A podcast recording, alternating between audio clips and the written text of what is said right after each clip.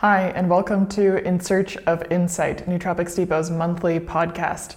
I'm your host, Erika, and sitting next to me is our product specialist, Emiel. Hey everyone. It's so nice to see you finally after almost two years of making this podcast. We're really excited to be talking about cyanidin 3 glucoside on video and getting to know you a little bit better, and for you to get to know us and our supplements and our stacks and our experiences with Nootropics Depot together. So, to get started, we are actually going to do something fun so that you can see exactly how it feels to take our new product and the product we're going to talk about in today's podcast, which is cyanidin 3 glucoside. So, we're going to make a little solution and then walk you through our experience as the podcast is happening, uh, what we're feeling, what kinds of effects we can perceive, um, and then some of the research and the nitty gritty details, like always. Yeah, so we thought cyanidin 3 glucoside would be a perfect one to start with, with the visual element, because it looks really cool. So, to demonstrate that, I will make a somewhat weak solution of cyanidin 3 glucoside. So, ours is extracted from wild uh, black rice and it is super concentrated in color. So you only need a little bit to color this large amount of water. So I've got some powder pre-measured out here. And what was the dose you used? I really didn't dose it out much, um, but it is only probably about 50 milligrams. I just grabbed a okay. small amount of powder, not all of it came out anyways. So you can see it's already starting to sink down without really doing anything. Um, so I'm assuming this looks pretty cool on the other side, but let me stir it up and really get this completely colored. It looks great from where I'm sitting, and for those of you who are not familiar with some of the other anthocyanin products that we carry, um, this is going to be a typical color for cyanidin 3 glucoside, also for our tart cherry extract. And the color is beautiful, but it's also functional, and we're going to talk about that in a little bit more detail as the podcast goes on. So, this is also one of the reasons why we haven't released a powder yet. Maybe we won't really release a powder. As you could see, maybe I was being a little bit cautious around this powder. Uh, that's because while it is clearly very water soluble, it gets everywhere. So, I'm gonna be checking my hands now to make sure I don't get any on myself or my face. Uh, during the beta testing phase, I definitely got a little bit of cyanide cyanidin 3 glucoside all over myself. So, you want some uh, of this? Yeah, absolutely. So you can see it's it's really purple. It's not completely water soluble either, uh, and that's because of the small rice particulates that are still there. Because, like we mentioned, it's being extracted from uh, black rice. Okay. And yeah, as you see Erika doing there, let's make sure we get that purple off. Okay. Yeah. So let's put this away for now.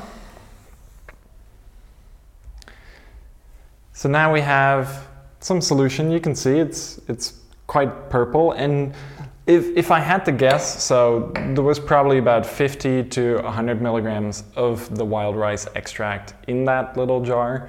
Uh, I think I got about half of it out. It's a little bit sticky too. So at 25% cyanidin 3 glucoside, this is a relatively small amount of cyanidin 3 glucoside in a liter of water. And you can see it is extremely purple. Yeah. Um, so that's one reason you probably don't even want it in a powder and it's really convenient in these capsules. So, like we always do, and you always have to take our word for it, but we always take the product we are talking about right before recording the podcast. So, now you actually have proof of that. Thank you. So, the dosage for cyanidin 3 glucoside is two capsules and that will give you 250 milligrams of actual cyanidin 3 glucoside. So, of course, we're calling this product cyanidin 3 glucoside because that's the main standardization.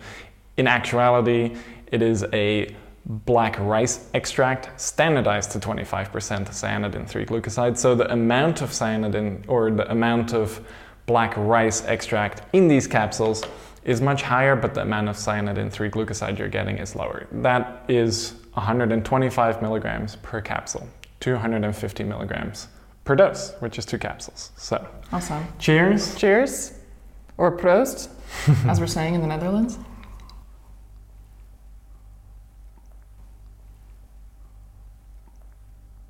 So, as the podcast progresses now, maybe you will see us change visually a little bit. We're not going to turn purple. Hopefully not. Um, and then it, it will be a little bit energizing, so you might hear it in our voices. We might get a little bit more animated. That's probably one thing to look out for as you're watching for some visual cues. Uh, good thing to note I already did take a dose of cyanidin 3 glucoside earlier this morning. Uh, so, in the bodybuilding world, uh, there was a company that was marketing cyanidin 3 glucoside about 10 years ago, I think they started. And at the time, they were saying you can take up to 1200 milligrams a day of cyanidin 3 glucoside, which seems crazy high to me. So, for the last two days, I've been experimenting with a double dose. So, one dose in the morning of 250 milligrams, and then another dose later in the afternoon of another 250 milligrams. I have to say, it's honestly a little bit intense for me. So, I'm not sure In what way? it's quite uh, energizing for me. So uh, a single dose really uh, gets me quite energized. Uh, and then, yeah, that, that second dose, it just kind of puts it over the top. So for me, I'm not sure if I will continue with double dosing, um, but it's something interesting to uh, explore if that's what you're into, if you really want to maximize those effects on nutrient partitioning, which we'll get in later. But for now, I think we should take a look at our new products that we released, right? Yeah, absolutely. So, we're going to talk to you about three new products that we came out with in the past month since our last podcast episode has been released. And the first one we're going to talk about is L-citrulline. Yeah. So last month we released L-arginine, uh, and then this month we're releasing the counterpart, L-citrulline. So when we take L-arginine, or just L-arginine in general in the body, it is important for making nitric oxide. So that's one of the main reasons we're interested in L-arginine and L-citrulline.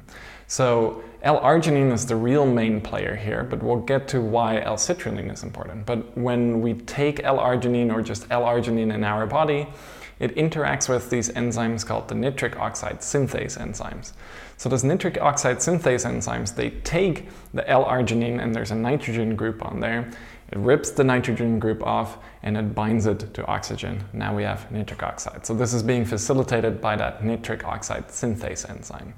When that happens, we actually end up with L-citrulline. So L-citrulline chemically is exactly the same as L-arginine, except it is missing that nitrogen.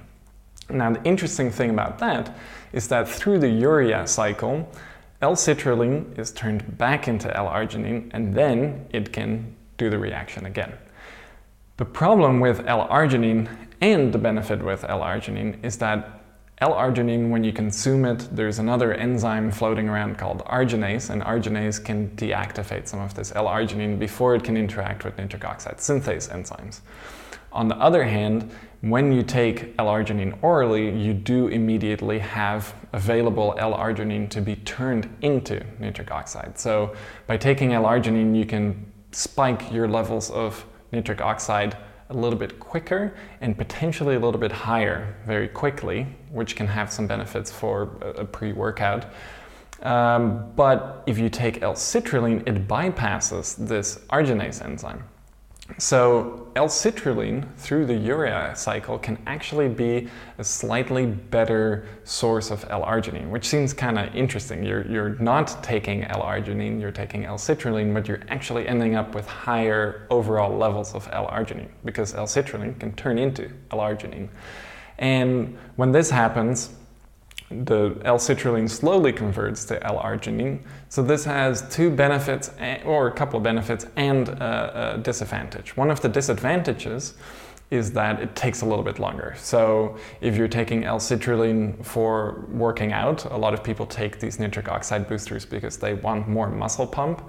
Um, basically, if you're doing bicep curls, the more blood that's flowing into your bicep, the more it will feel like it's almost tearing apart a little bit. They call that the pump. So these nitric oxide boosters are known as pump supplements. And uh, so L-citrulline, since it does take a little while to elevate those nitric oxide levels, better to take it like an hour before exercise. L-arginine you can take a little bit closer to exercise, and that's probably why for some people L-arginine works better, but for most people the L-citrulline is going to work a little bit better because it produces more prolonged uh, nitric oxide boosting effects. The, the L-citrulline or the increase in L-arginine is much uh, longer and more significant overall. Really interesting thing though is that L-citrulline seems to inhibit the arginase enzyme. So if you take L-citrulline together with L-arginine, then you are actually protecting the L-arginine from degradation by arginase. So our recommendation would be if you don't have L-citrulline or L-arginine yet and you are looking at getting either one, maybe get both and take both at the same time. And there is actually some research on this when you take both L-citrulline and L-arginine at the same time, because of that synergistic effect, you one have a much quicker increase in overall nitric oxide levels, which can be great before a workout, and you via the L-citrulline, you have more prolonged levels of nitric oxide, which can be good for cardiovascular uh, function. And of course, uh, it's good for libido, especially for men. Um, I'm sure you know what I'm talking about. Uh, we won't get into that all too much here, but that's a, a, really interesting use for this. So, in the past, like when we've talked about horny goatweed, horny goatweed is a phosphodiesterase 5 inhibitor, PDE5. What PDE5 does, it actually degrades another compound called CGMP. Now, nitric oxide actually stimulates the synthesis of CGMP, and CGMP is what eventually leads to the vasodilatory effect of nitric oxide. When you take a PDE5 inhibitor, you make sure more of that CGMP stays around. So, for those of you familiar with one of the more famous PDE5 inhibitors, that's how that works. Uh, and if you are then supplying more nitric oxide, PDE5 inhibitors would work better, but just general blood flow would work better too. So they're really interesting for just general blood flow, um, libido, uh, and just working out and stuff like that. So, if you're someone who is looking to really optimize your workout stack or your pre workout stack or your recovery workout stack, this could be a really interesting product for you. And also interesting product to try out if you have also purchased and tried our L-arginine supplement because I think having two sides of the coin, we use that analogy a lot when we're talking about supplements, but in this case it is kind of two sides of the coin of this process that's happening in our bodies is a really interesting way to combine the supplements to get the most out of them, to optimize them, basically. Absolutely. Yeah, it's in my opinion, it's always better to take a more comprehensive approach to hit the system from a couple of different angles. And I think with L-arginine and L-citrulline, you're really pulling that off nicely. Very cool. And in terms of the perceptible effects or the onset, um, do you have experience taking the L-citrulline recently? Have you tried it before going for a bike ride or going outside? So I haven't tried it out recently. I do have a sample on the way to me, so I can try it out again. In college, though, I used a lot of L-citrulline and L-arginine, mostly in pre-workout formulations. When I was going to the gym, obviously, I'm not going to the gym that much anymore.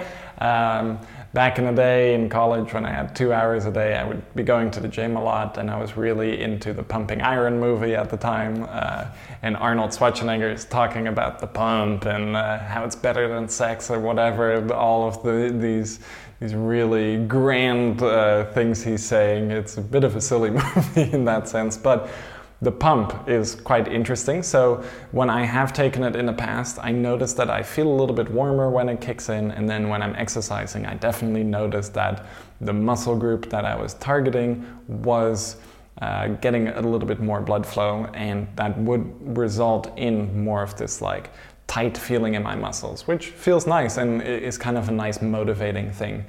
It also uh, may enhance endurance. You know the the research is not super solid on that. In my experience, it does seem to enhance my endurance a little bit.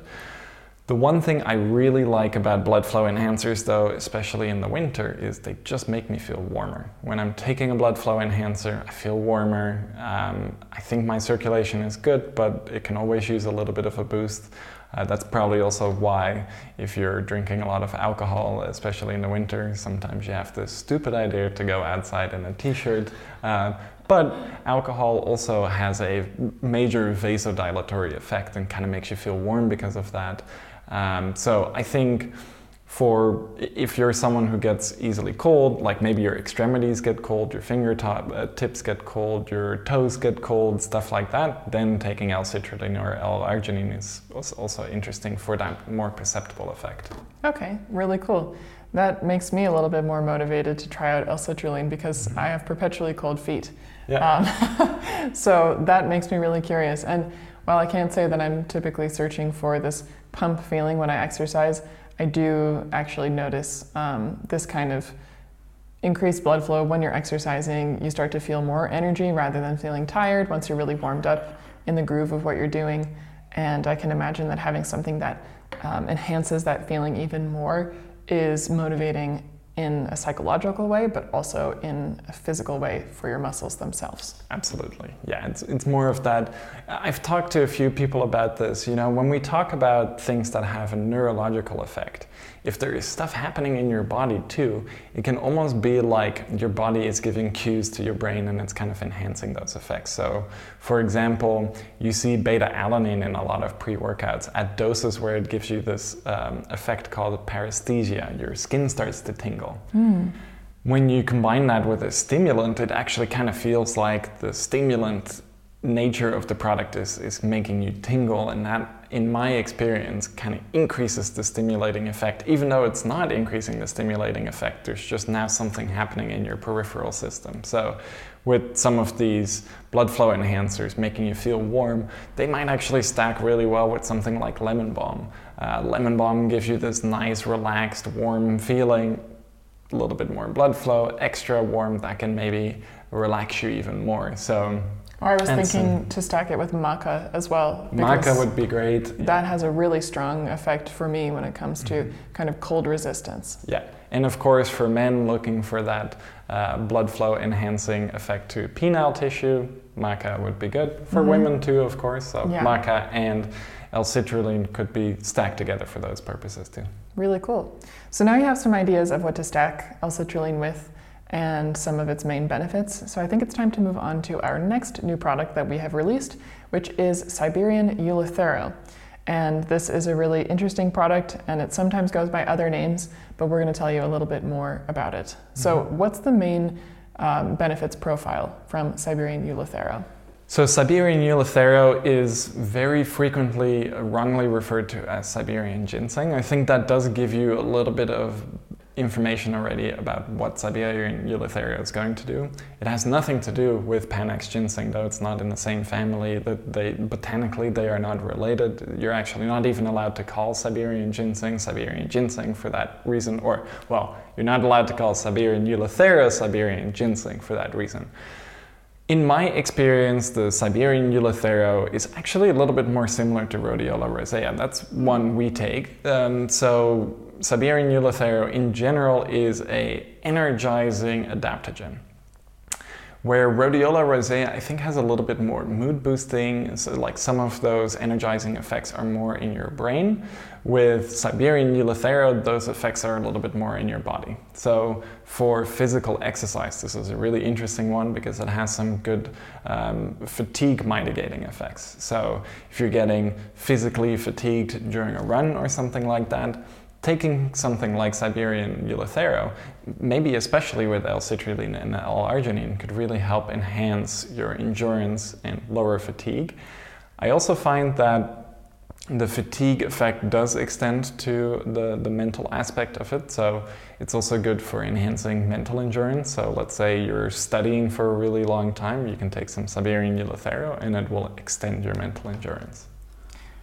I really want to try this now. It's good. this is Again, at the top of my list. There is a sample of that coming in. Okay. Um, it's been stuck in, in shipping for a little bit. Uh, it, it, sometimes it's a little bit hard to get products to Europe, especially samples. Um, so, but we're waiting on that, and we will try it a little bit more extensively, uh, and then we can share our thoughts on that a little bit more. But I do really, when I tried it a few times a few months ago, because the one thing with the Siberian Eleuthero is it is hard to analytically test, and it seems strangely hard to actually get a hold of a good extract. So, Siberian Eleuthero is something we've been looking at for years. Um, it's something that we would sometimes receive a sample of, test it, and it just wasn't testing well, and then we were tweaking our methods, and it took a really long time before we actually found the Siberian Eleuthero that tested well and discovering lab testing methods that were actually able to test it properly and getting all of the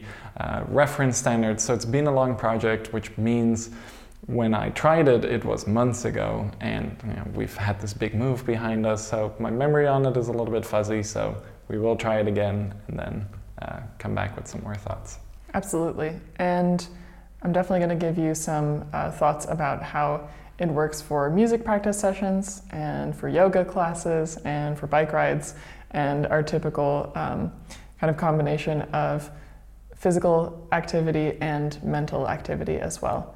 Um, because it sounds like it's going to be a good benefit for both of those elements. Absolutely. Cool. Yeah. All right. Well, I think it's time to move on to our final new product, which is also the focus for today's podcast and that is cyanidin 3 glucoside. And in the beginning of the podcast, we showed you this beautiful purple solution that we made, and we took a dose of the cyanidin 3 glucoside. And I feel a little bit of some uh, tingles of the onset of this already. Mm-hmm. Do you? Me too. What are you feeling?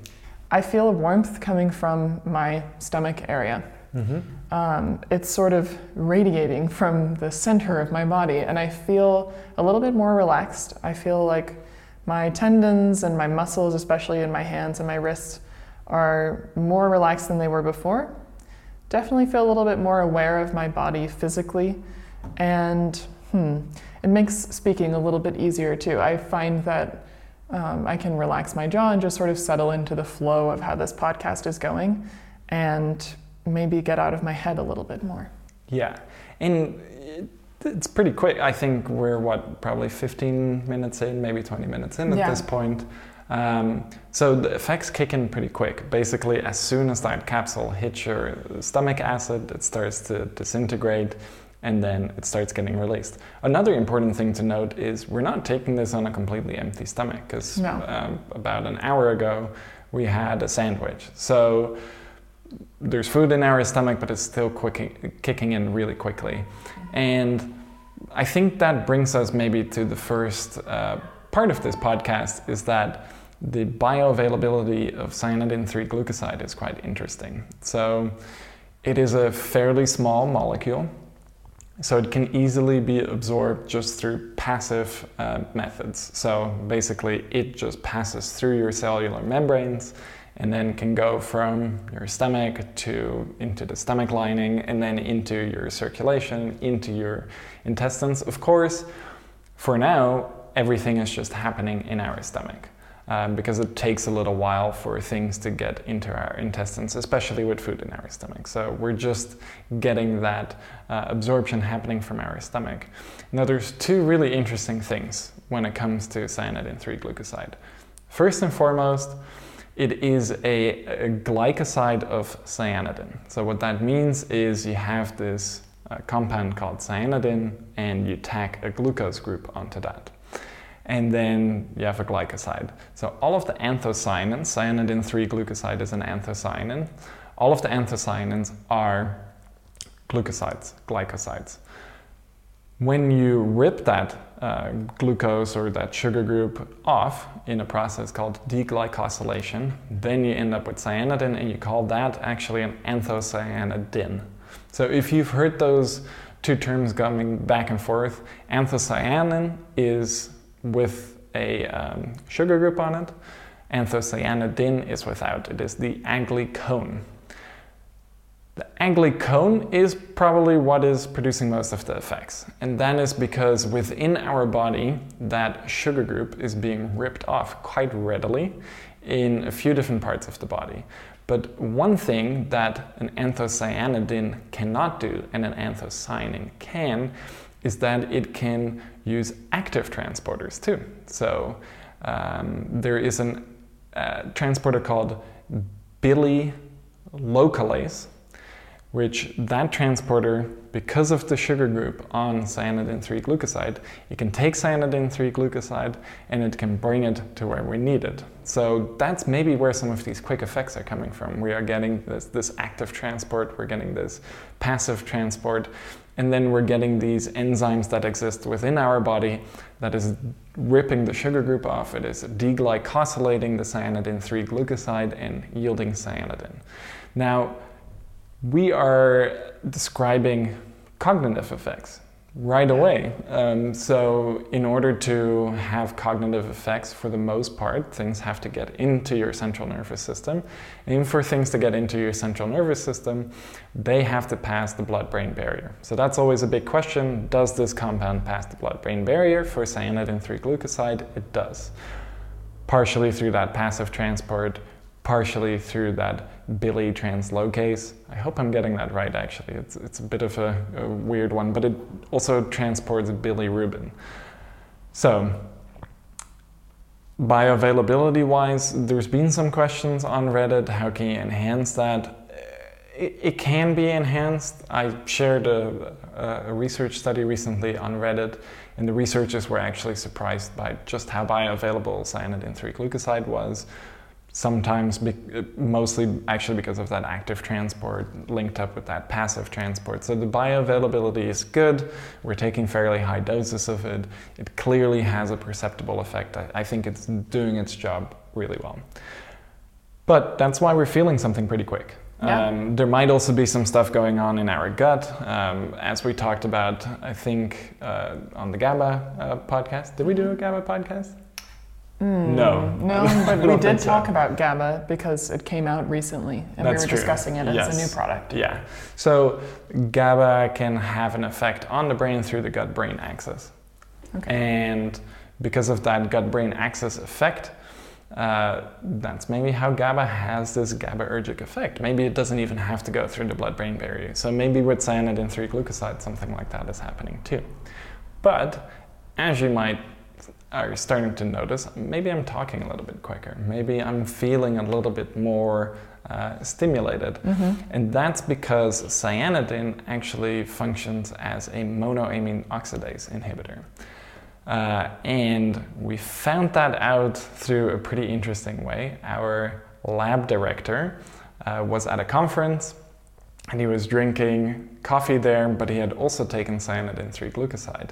And normally, he doesn't really respond to anything. And he was saying, man, this cyanidin 3 glucoside is really energizing. Like it's almost making me feel a little bit jittery. And we were trying to figure it out because this hadn't happened to him before. So turns out, because of the caffeine he consumed with the monoamine oxidase inhibitor effects of cyanidin 3 glucoside, they potentiate each other. And we thought it would be fun to actually brew up some coffee right now so you can see this effect maybe increase a little bit more. We are chronic coffee drinkers. Yeah. Um, coffee Multiple ener- times a day. Yeah. So coffee energizes us, but it's not anything crazy. I have noticed that with cyanidin 3 glucoside in my body. So for example, this morning I took cyanidin 3 glucoside and then had coffee. That coffee felt a lot stronger. So let's put that to the test.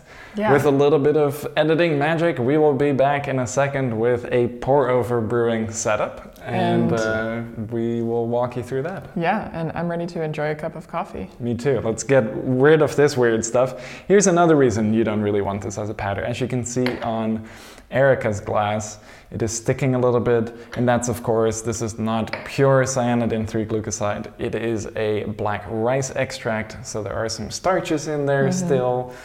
That's going to be sticking, it's not necessarily going to dissolve all too well. This powder that you used, is this just from a single capsule?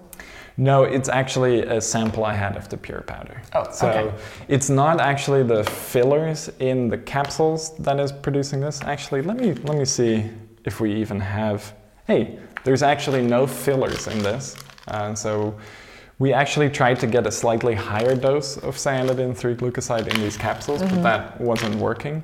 Um, so I believe we ended up getting in about 650 milligrams per capsule. Okay. But this was made from just a, a pure powder. Pure powder. Yeah. And it's certainly a beautiful color, really strong, but it actually doesn't taste like a whole lot either. No, it doesn't taste like anything. You know, even with tart cherry, so uh, we will touch on this in a second, but tart cherry also contains cyanidin 3 glucoside, but mostly it contains another cyanidin glycoside, and that one is called cyanidin 3 rutinoside. So that's just a different type of sugar uh, linked onto it. And the two kind of taste similar. Like when you think tart cherry, you might think, hey, that's going to taste like tart and mm-hmm. Cherry like, and it doesn't. It no. just kind of tastes like nothing. Yeah, um, if anything, it tastes slightly pleasant. Yeah. So. And this, to be honest, it tastes slightly pleasant too, but it really does taste a little bit like rice. Yeah, you I know like how that. rice can be like a little bit floral, mm-hmm. but it can also be like a little bit um, almost roasted yeah. tasting. Yeah, that's what I'm tasting here. Yeah. so it's, it's not unpleasant. To no, be honest. no, it's not at all. It's it's pleasant, but it certainly doesn't beat a cup of coffee. So let's get to our brew setup, and we'll be back in just a moment. All right, and we're back uh, with the magic of editing. So we have some really nice coffee from a, a local roastery that we really like. Uh, this is a Kenyan coffee. We really like Kenyan coffees. They are a little bit more mellow in effect, so I think that will go well with the already boosting nature of the cyanidin 3 glucoside with caffeine. So, got some freshly ground here. Got 30 grams for the two of us. And while Emiel makes us a cup of delicious coffee, I'm going to tell you a little bit about uh, anthocyanins from what I know. And what I know is more of the layperson's uh, information. But anthocyanins, I think, are really fascinating because they are present in a lot of the foods that I really love. Um, it's what gives cyanidin 3 glucoside its really, really dark purple color. You mean cabbage? Red cabbage? Oh, yeah, red cabbage for sure, red wine, uh, blueberries, purple yams, um, strawberries, cherries, black rice. Yeah, blackberries. Like basically, red wine. Uh, I think you already mentioned red wine. Yeah. But basically, anything that looks purple in nature is going to contain anthocyanins. Uh, I'm, I'm not sure if the uh, coffee cherry contains anthocyanins, but I wouldn't be surprised with its red color. Yeah, absolutely. And something that I find really cool about this is it's easy for us to identify then what kind of foods or um, food products that we are consuming on more of a daily basis that actually contain anthocyanins and some of these um, antioxidant type of properties. And that's one of my favorite things about this product in particular is that there's this color indicating some of the effects that it has, and I find that that's helpful when I'm taking my daily stack to just think about what each element of my stack is actually doing for me, and it acts as sort of a natural reminder. Mm-hmm. Yeah, that, that's an interesting way to look at it. Another thing with the color indication, it's something we, we neglected to do uh, just now, but if you take uh, that's purple solution and you would have added vinegar to it, for example, to that uh, can of water we had, then that water will turn from purple to red, uh, which I think is really interesting that you have these uh, environmental pH meters. So when you add vinegar to the water, it's going to change the pH, and that changes the color from purple to red. And so basically, if you think about the kind of spectrum of colors, fruits, vegetables, um, and food products that have this really, really dark purple or even a little bit lighter purple or kind of a cherry red color, you can think about maybe how much um, acid is present or vinegar is present in those particular foods, like strawberries or cherries, compared to something like a purple yam or a blueberry. That's maybe not going to have that same pH, and therefore it's going to have a slightly different color. And I've never tried this, but maybe if you take a uh, like a purple yam and you put some acid on it, maybe it would get a little bit more pinkish. So I do know, like if you take a um, red um, onion and you slice it up and then you pickle that red onion, it mm-hmm. turns bright pink. Yeah, it's because there's the anthocyanins. It's a little bit more purple, but it turns more pink. Or a recent example, we were eating um, a watermelon daikon radish, which looks, it has these beautiful purple streaks in it. But then if you put some lemon juice on it, the purple streaks actually turn light pink. Yes. And that's another example of the same exact reaction that we're talking about when it comes to the pH changes with anthocyanins. So yeah, in terms of just visual appeal and fun, the, the anthocyanins are really interesting. So if you do have the C3G and you want to try this at home, then you can try breaking open a capsule, putting it in some water, or just you only need a little bit. So actually, if we made that solution a little bit less um, concentrated, like I just washed off the, um, the container it was in, and then you can see it's, it's much more vibrantly like a violet purple. So definitely a large range of colors. But of course, the, the colors are fun and interesting to talk about, but what we're really interested in is, of course, the effects. So now that we have the coffee almost brewed and ready to go, let's talk about these monoamine oxidase inhibiting or these monoamine oxidase enzymes and what happens when you inhibit them. Yes. So there's two of them. There's monoamine oxidase A, which mostly breaks down serotonin and some other monoamines, and then you have monoamine oxidase B, which breaks down dopamine and norepinephrine. When you block them, that means dopamine, norepinephrine, and serotonin levels will go up because they're not being broken down as readily. So within coffee, you already have a class of monoamine oxidase inhibitors called the beta carbolines. So they're in coffee, they're in things like tobacco, they are actually also in Tribulus terrestris, they are in passion flower. You have lots of beta carbolines in our environment. And these beta carbolines, for example, within coffee, caffeine by binding to the adenosine receptors and antagonizing the adenosine receptors can elevate dopamine levels, norepinephrine levels, and serotonin levels. It gets pretty complex in how it does this, but basically the gist of it is that these adenosine receptors can form basically a complex with another receptor like the dopamine receptor, and when the adenosine receptor is on, the dopamine receptor is turned off. If the adenosine receptor is turned off, the dopamine receptor is turned on. And throughout the day, we build up more and more adenosine. So, adenosine is, of course, a metabolite, a metabolite of uh, ATP. So, as we're burning through ATP, we get this adenosine. The adenosine starts blocking all of these monoamine neurotransmitter systems. We get sleepy and we fall asleep. With caffeine, we are kind of doing the opposite. We are blocking it. We are getting in the way of that natural process, and we get more dopamine, we get more norepinephrine, more serotonin, and that keeps us awake, especially when you combine it with a monoamine oxidase inhibitor. So, C3G with already some monoamine oxidase inhibitors in here, this will produce a really powerful effect, actually.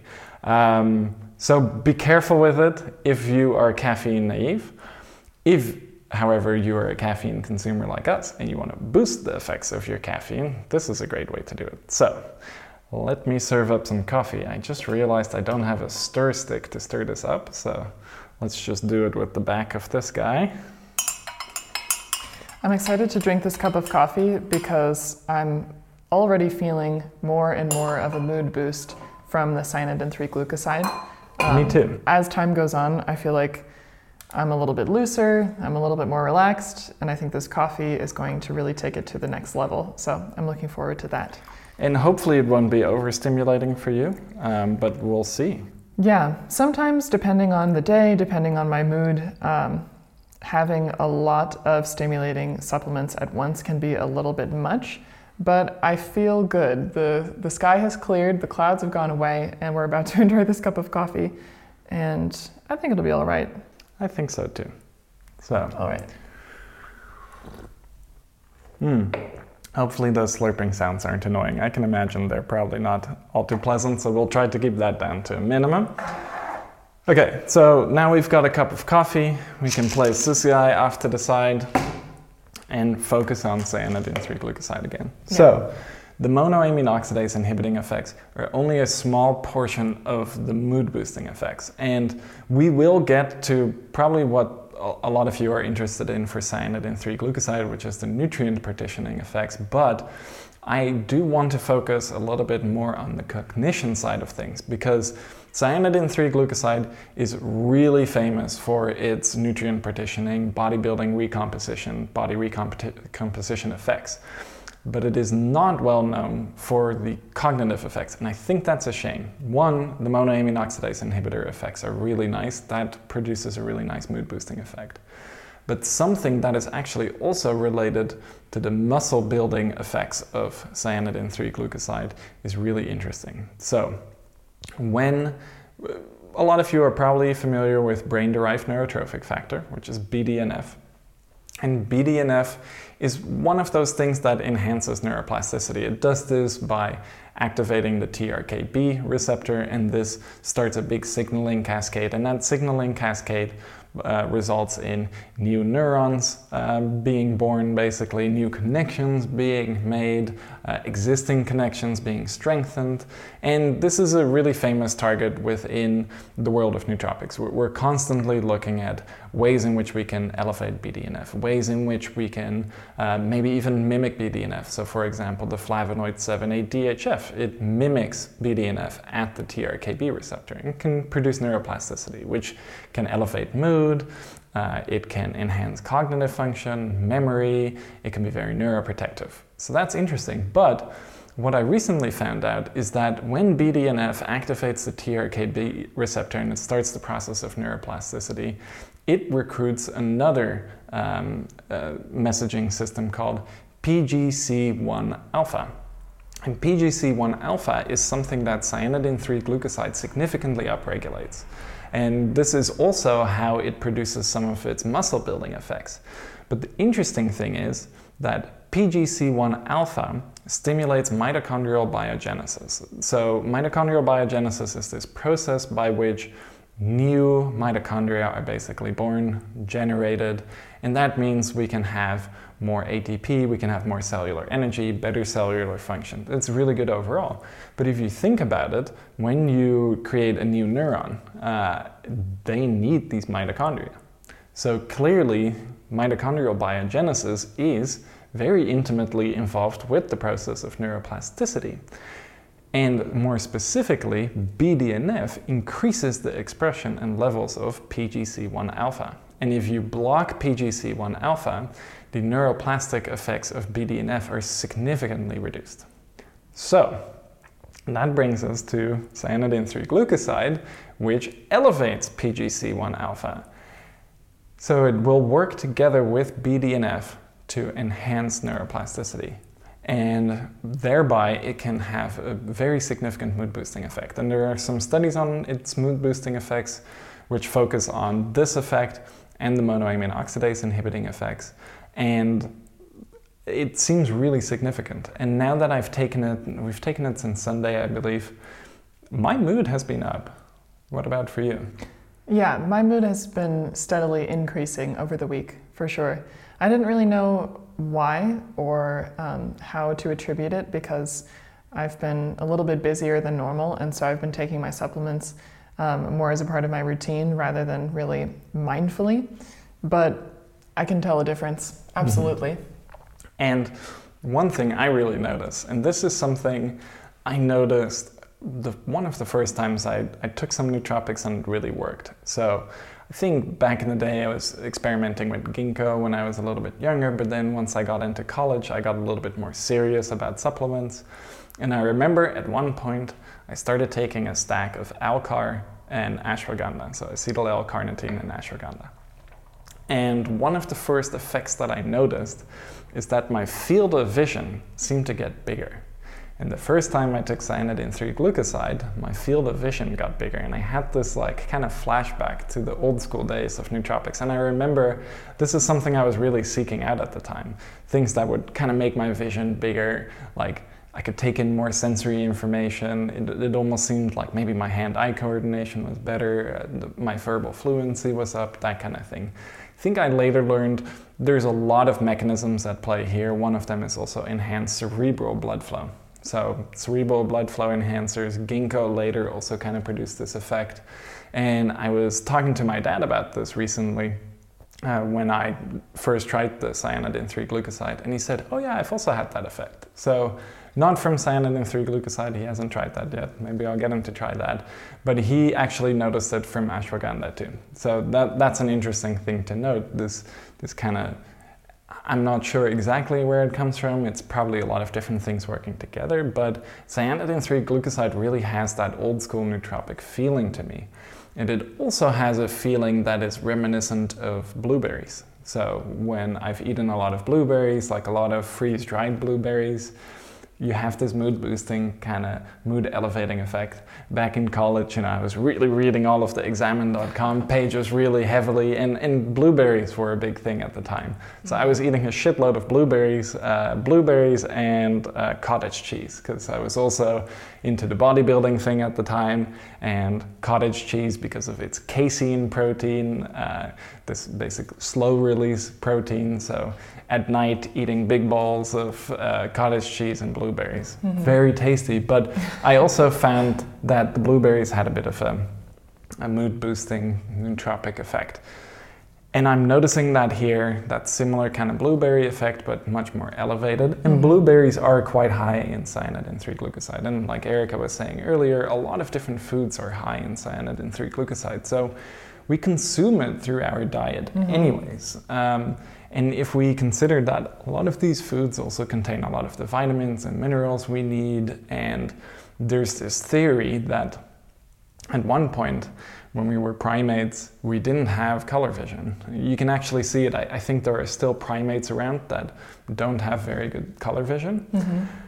But higher primates, they have color vision. And one thing, if you can imagine, if you're walking through a forest and it's all black and white, if you see a bush full of uh, very brightly colored berries or cherries in a tree or tropical red fruits or something like that, you would miss them, mm-hmm. right? Because they would just blend in with the rest of the black and white.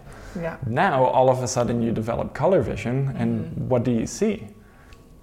Bright, red, colorful berries everywhere, yeah. and that's going to attract your attention. If you see something that's popping out of your environment that much, we're going to eat them. So. Yeah it seems that maybe in some of our evolution we started to eat a lot of these uh, berries, which are higher in glucose and they're higher in energy, and our brains are very uh, energy uh, demanding. So mm-hmm. our brain pr- goes through a lot of glucose. So the more you can feed your brain, the better your brain works. The more you can grow your brain, the more specialized you can make your brain. So obviously, and a better diet contributed quite significantly to our evolution, our brain development, all of that. Mm-hmm. But one thing that's missed, of course, is that you're also taking something that is a source of cyanidin and other anthocyanins that might have this neuroplasticity inducing effect, that might have this monoamine boosting effect, that has this antioxidant, uh, hmm, I can't say that word, this oxidation regulating effect, this inflammation regulating effect within the brain. It's neuroprotective.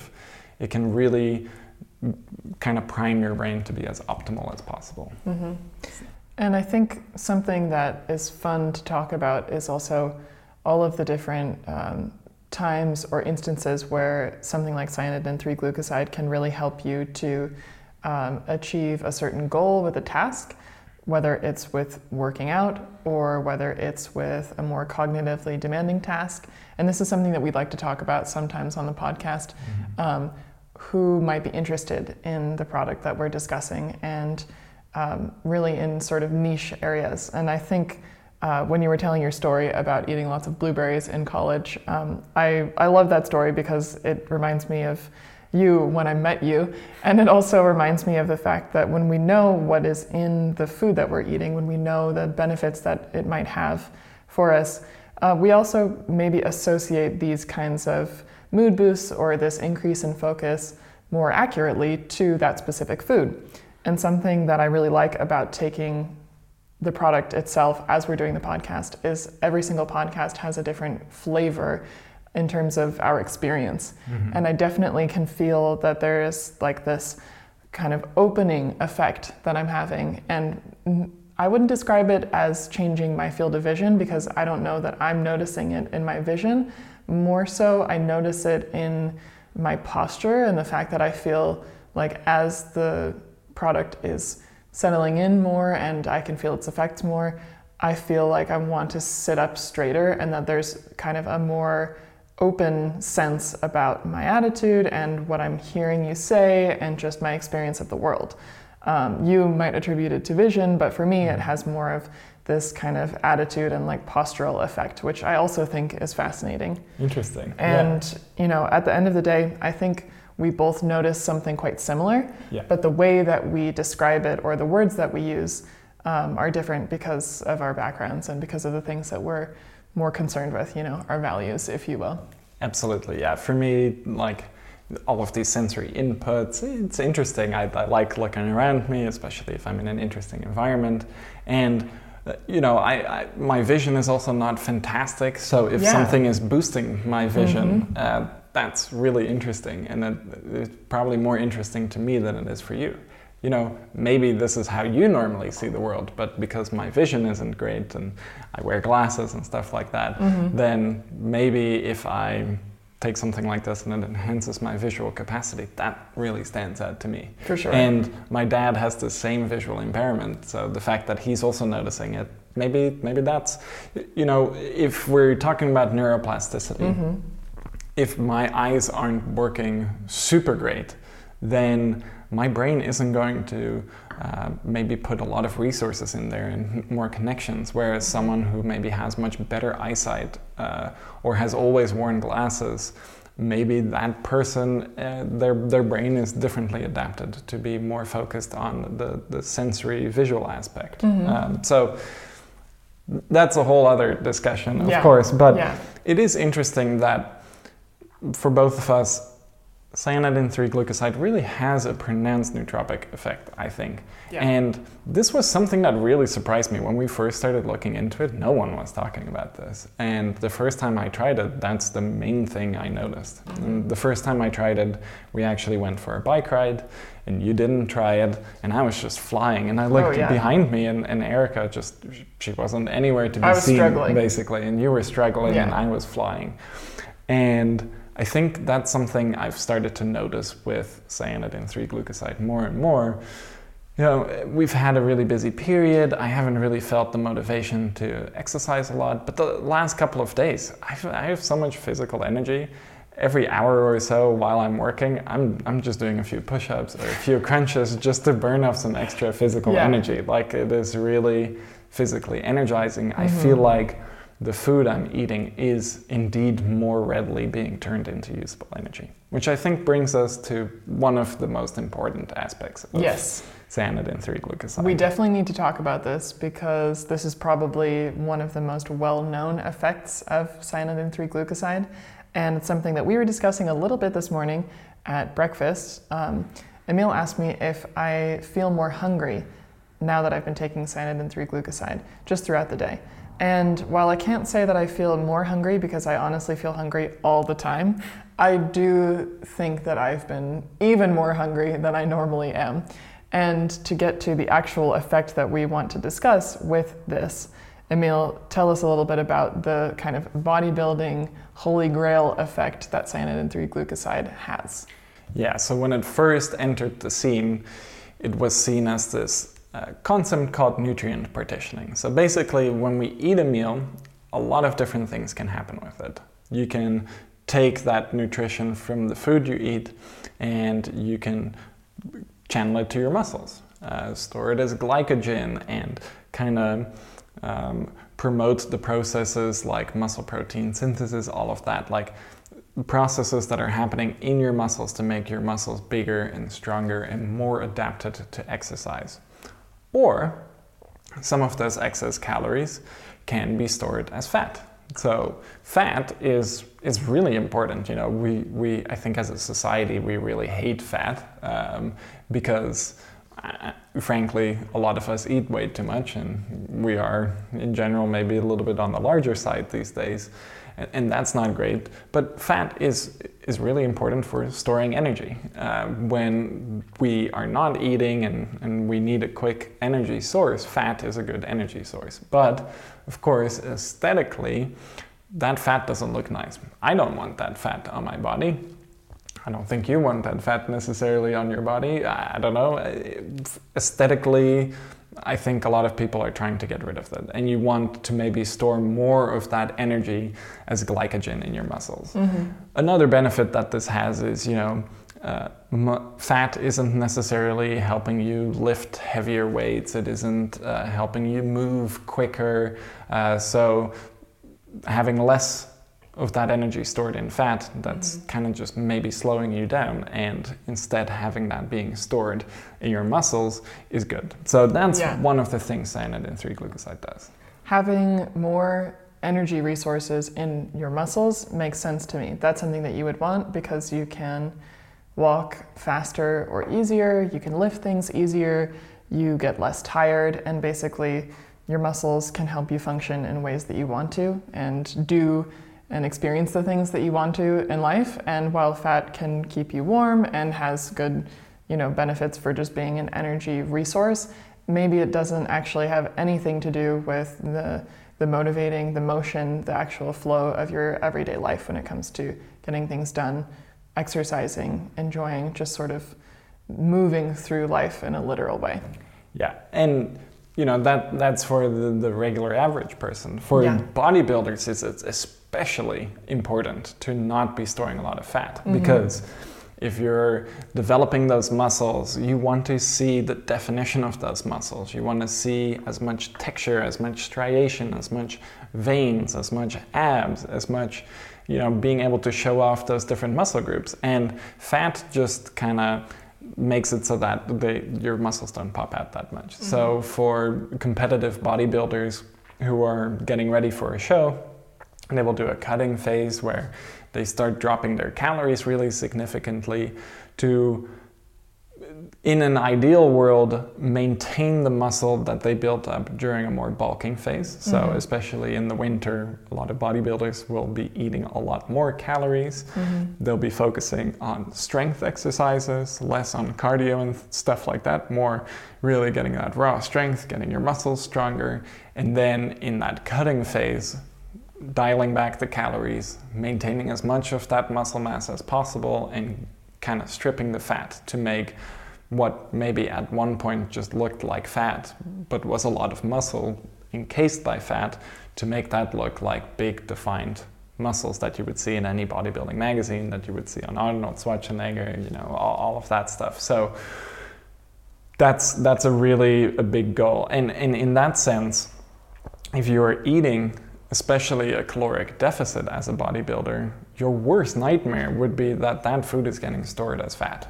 That's the opposite of what you want. Yeah, because that would also mean that muscle mass is probably getting decreased.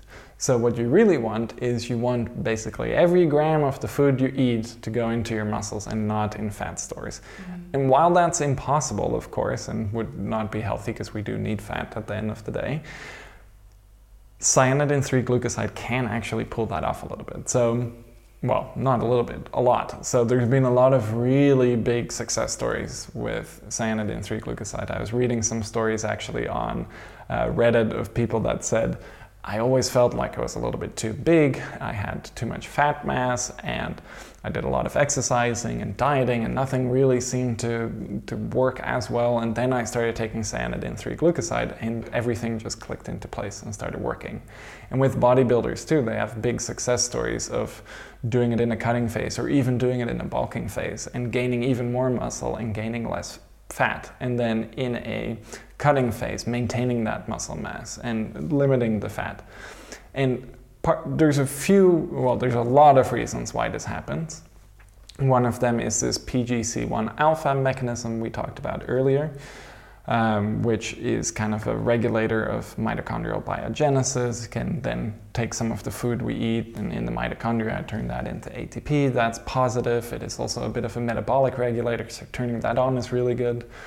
It's also working on PPAR alpha, which is also a metabolic regulator. It's really important for utilizing fat stores. Um, and then uh, cyanidin 3 glucoside upregulates uncoupling protein 1, UCP1. This is basically a thermogenic um, target. So, all right, we're back. Our uh, camera had a little bit of a malfunction. We're a little bit new to this. So, we're back on the cyanidin 3 glucoside uh, podcast, um, talking about UCP1.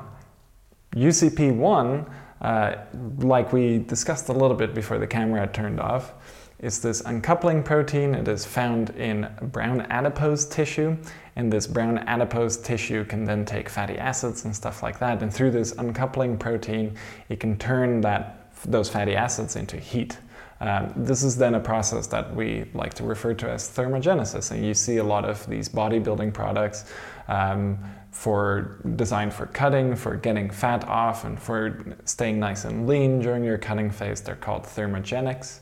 Um, this is one of the things they're trying to do. Now that our camera has been off for a little while, the caffeine has started to kick in a, little bit more. Yeah. It definitely feels fairly robust, like I drank maybe two cups of coffee, not one.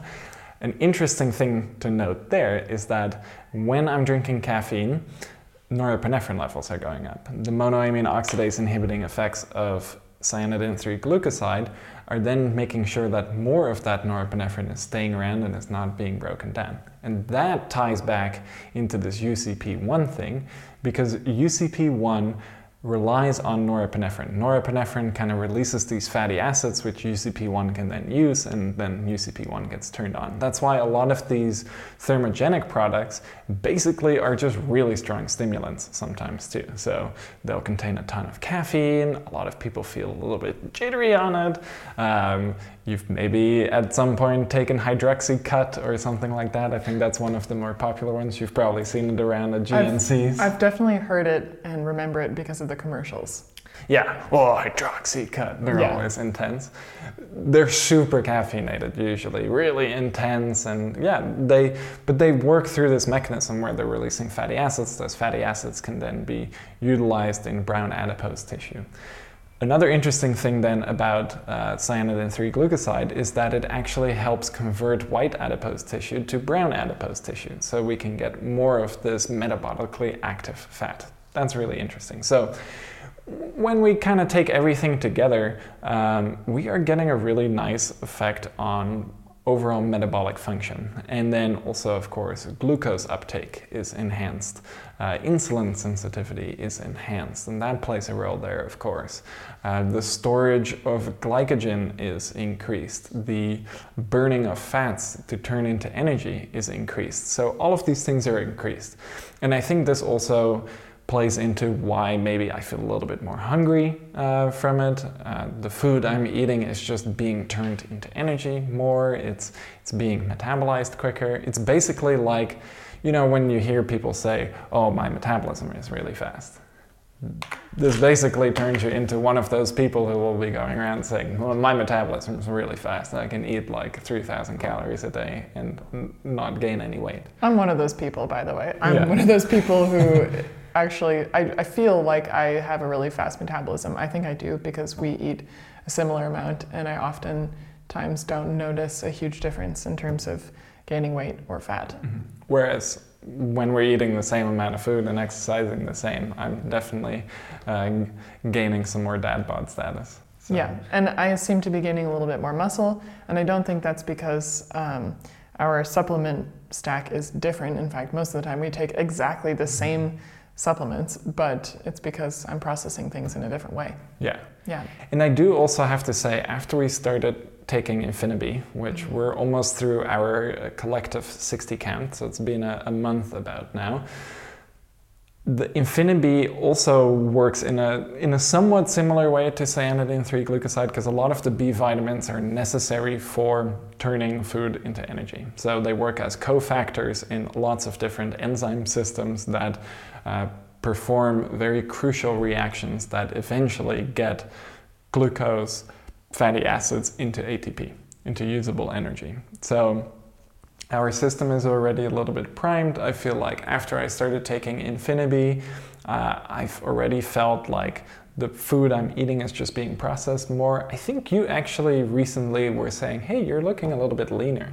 You definitely are. Um, Absolutely and but i'm eating kind of the same amount of food i'm mm-hmm. exercising mm-hmm. about the same so maybe the infinibee is really helping with that uh, and maybe after a while you will say hey you're looking even leaner because of the cyanidin 3 glucoside we're starting to take now for sure uh, that's kind of also my hope. You know, I, I like being a little bit chunkier during the winter and having some more fat on me. The insulating layer stay nice and warm. Mm-hmm. In the summer, that's not as much, and you know, it sounds a little bit vain, but if we go swimming or something, you want to look a little bit more lean and cut. So Yeah, hopefully sure. something like Infinibee, C3G, and then exercise and just doing more, being more active, uh, maybe eating a little bit differently will really help with that.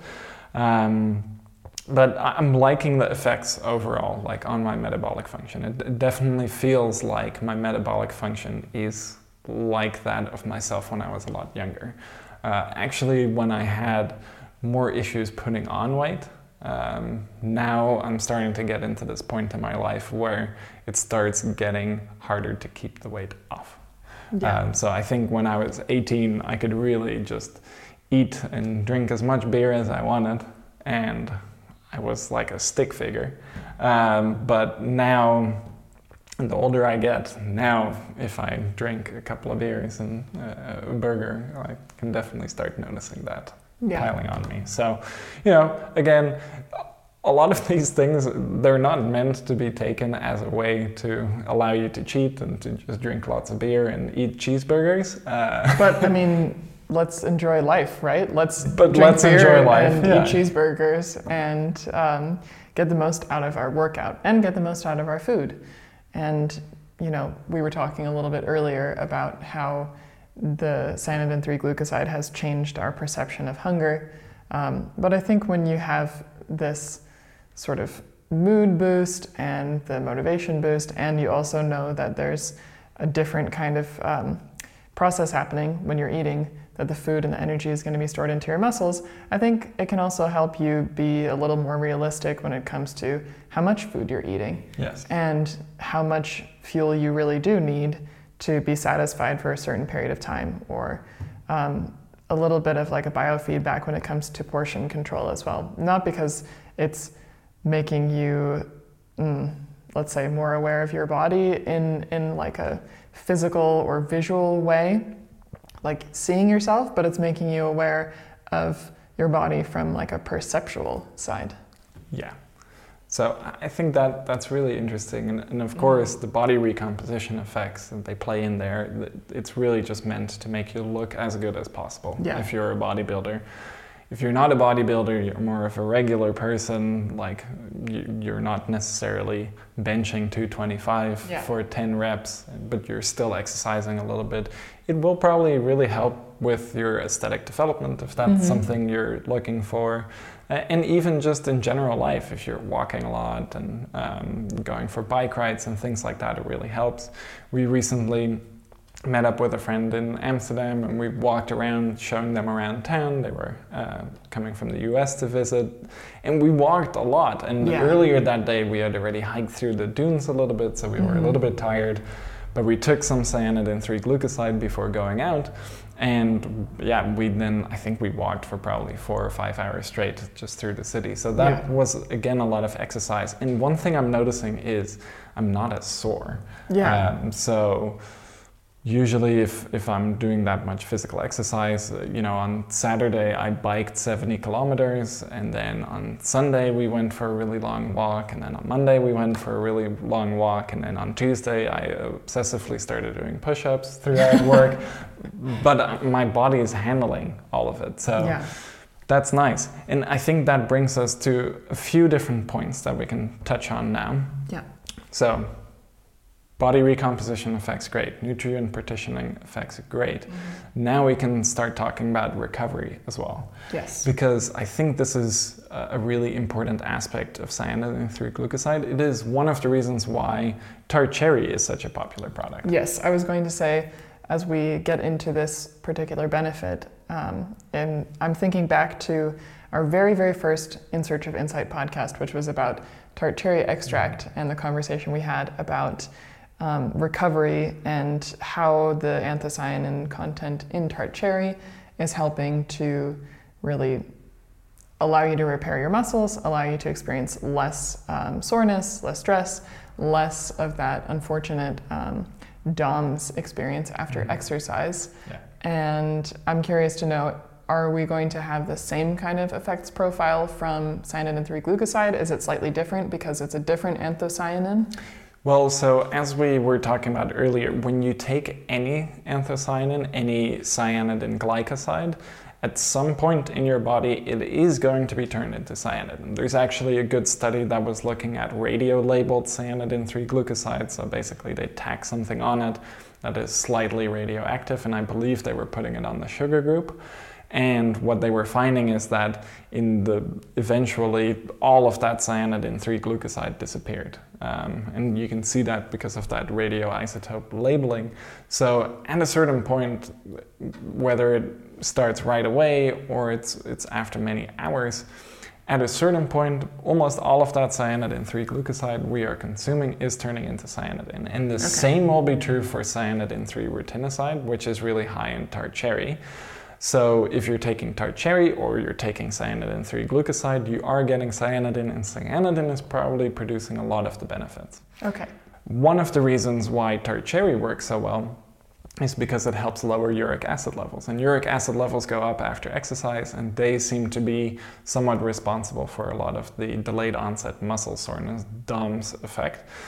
And by limiting that uric acid, by metabolizing that uric acid a little bit more with tart cherry or cyanidin 3 glucoside, that can really help enhance recovery. Another thing, and this does bring us to kind of the, the question of when should I take it? Yes. This is something I've seen now being discussed quite a lot in our release thread. Um, I see it being discussed in other posts. When's the best time to take it? So, one thing to keep in mind is that when you exercise, you are producing oxidative stress in your muscles, and this is good. It sounds kind of strange, but that oxidative stress in your muscles during exercise is good because it helps damage the muscle a little bit more. And again, that sounds strange, but that muscle damage is actually what allows us to adapt to the exercises we're doing. Mm-hmm. So, no pain, no gain. That's where it all comes from. Absolutely. And when you're doing a bicep curl, for example, those muscles in your bicep are getting little micro tears and obviously your body doesn't like that so it's producing oxidation it's producing inflammation and that's bothering all of the cells there. But it's recruiting then things that will help repair that. And that repair mechanism over time we get more of those repair mechanisms. We get more uh, adapted to exercise. So for example if you do push-ups every day, you probably will never be sore um, from just a couple of push-ups. But if you're new to doing push-ups and you do push-ups, you're going to be sore quite a lot until you're not. And the the fact that you're not sore after a while is because at a certain point your muscles become much more adapted to that damage. That does mean that taking compounds that have a significant effect on oxidation will at a certain point negate some of that benefit of exercise.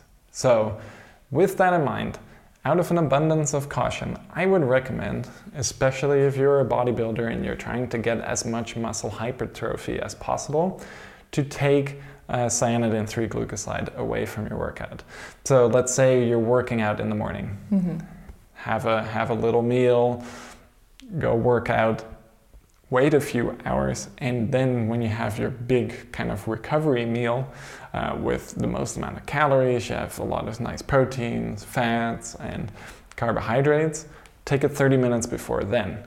Then you're one going to be able to take advantage of the nutrient partitioning effects. So, in the classic uh, bodybuilding world where, where it's been popular, the rhetoric is always take cyanidin 3 glucoside 30 minutes prior to your biggest meal that makes it's a little bit bro science, but it makes logical sense because for that nutrient partitioning effect to actually work, you need nutrients. Mm-hmm. So I would recommend doing it like that. And the nice thing then is this oxidative stress is good kind of at the beginning stages when you're exercising. You want that. But that oxidation will continue, that inflammation will continue. And that continued oxidation and inflammation is what causes DOMS. So at a certain point, you actually want to limit it. Because then you can actually recover a little bit better. You're not as sore, and if you're not as sore, you can work out again quicker, and then you can get more volume in. And the more volume you can get in, the more muscle hypertrophy you can stimulate, and the bigger, more muscular, more defined, more lean you can get. So I would use it in that way work out and then take it together with a meal. And then you can do a lot of interesting things too, like creatine monohydrate, also really good for bodybuilding. And creatine monohydrate is really good to take with a carbohydrate containing meal because that insulin release of that carbohydrate containing meal will allow creatine monohydrate to get taken up into your muscle cells more readily. So if you're doing that then together with cyanidin 3 glucoside, you're getting recovery, you're getting a replenishment of ATP in your muscles, you're, they would definitely be working nicely together. But in that sense, I don't think um, cyanidin 3 glucoside makes tart cherry obsolete. There are some other things in um, tart cherry. Of course, we are just standardizing for cyanidin 3 rutinoside, but there are some other anthocyanins in there, some other interesting compounds. But if you just want to pick one or the other and you want to get the most pronounced effects, I would go for cyanidin 3 glucoside because one thing is you're getting way more cyanidin per dose from this than you are with the tart cherry. So this is much richer in that anthocyanin. So in that sense, I think it's good. And there's a little bit more research on the cyanidin 3 glucoside having all of these nutrient partitioning effects, having this effect on PGC1 alpha and PPAR alpha. And that brings me actually to a really interesting point. When we talk about recovery, we're talking about pain. And then you realize that PPAR alpha, so activating PPAR alpha, which is one of the main mechanisms by which cyanidin 3 glucoside works, is also one of the main mechanisms of actions of palmitoyl ethanolamide, ah. PEA. So PEA activates PPAR alpha in a very similar way as cyanidin 3 glucoside. So we often recommend people take PEA for pain management. In fact, that's really the most prominent benefit that I think people yes. look to PEA for. And uh, PEA is not only producing its pain management effects through PPAR alpha, PEA is also an endocannabinoid. So it's working on the cannabinoid system. So it, it definitely has some effects there. But cyanidin 3 glucoside also has an effect on PPAR alpha and has a very significant effect on oxidation, which plays a role in pain, and has a very significant effect on inflammation, which plays a role in pain. And I was noticing some upper back and neck pain and it was really resulting in some headaches over time too. And when i went on this really long bike ride on saturday i was borrowing a bicycle that was a little bit too small for me. So i was a little bit cramped on my bicycle and that kind of made things a little bit worse. So on sunday and monday i was having some issues we started taking it on Sunday. On Monday, I started to feel it fade, and I believe on Tuesday you asked me how's your neck and back doing, and I was thinking, hey, yeah, I've, I actually haven't had any issues with my neck or back. Normally, when I'm having such like tight muscles, it takes a lot longer to resolve, even with stretching and uh, exercise and stuff like that. So. I do think cyanidin 3 glucoside is also really interesting for those looking for a pain management supplement. Uh, and, and of course, that comes in handy if you are working out a lot and you want to get the most out of your workouts and recover quicker. Absolutely.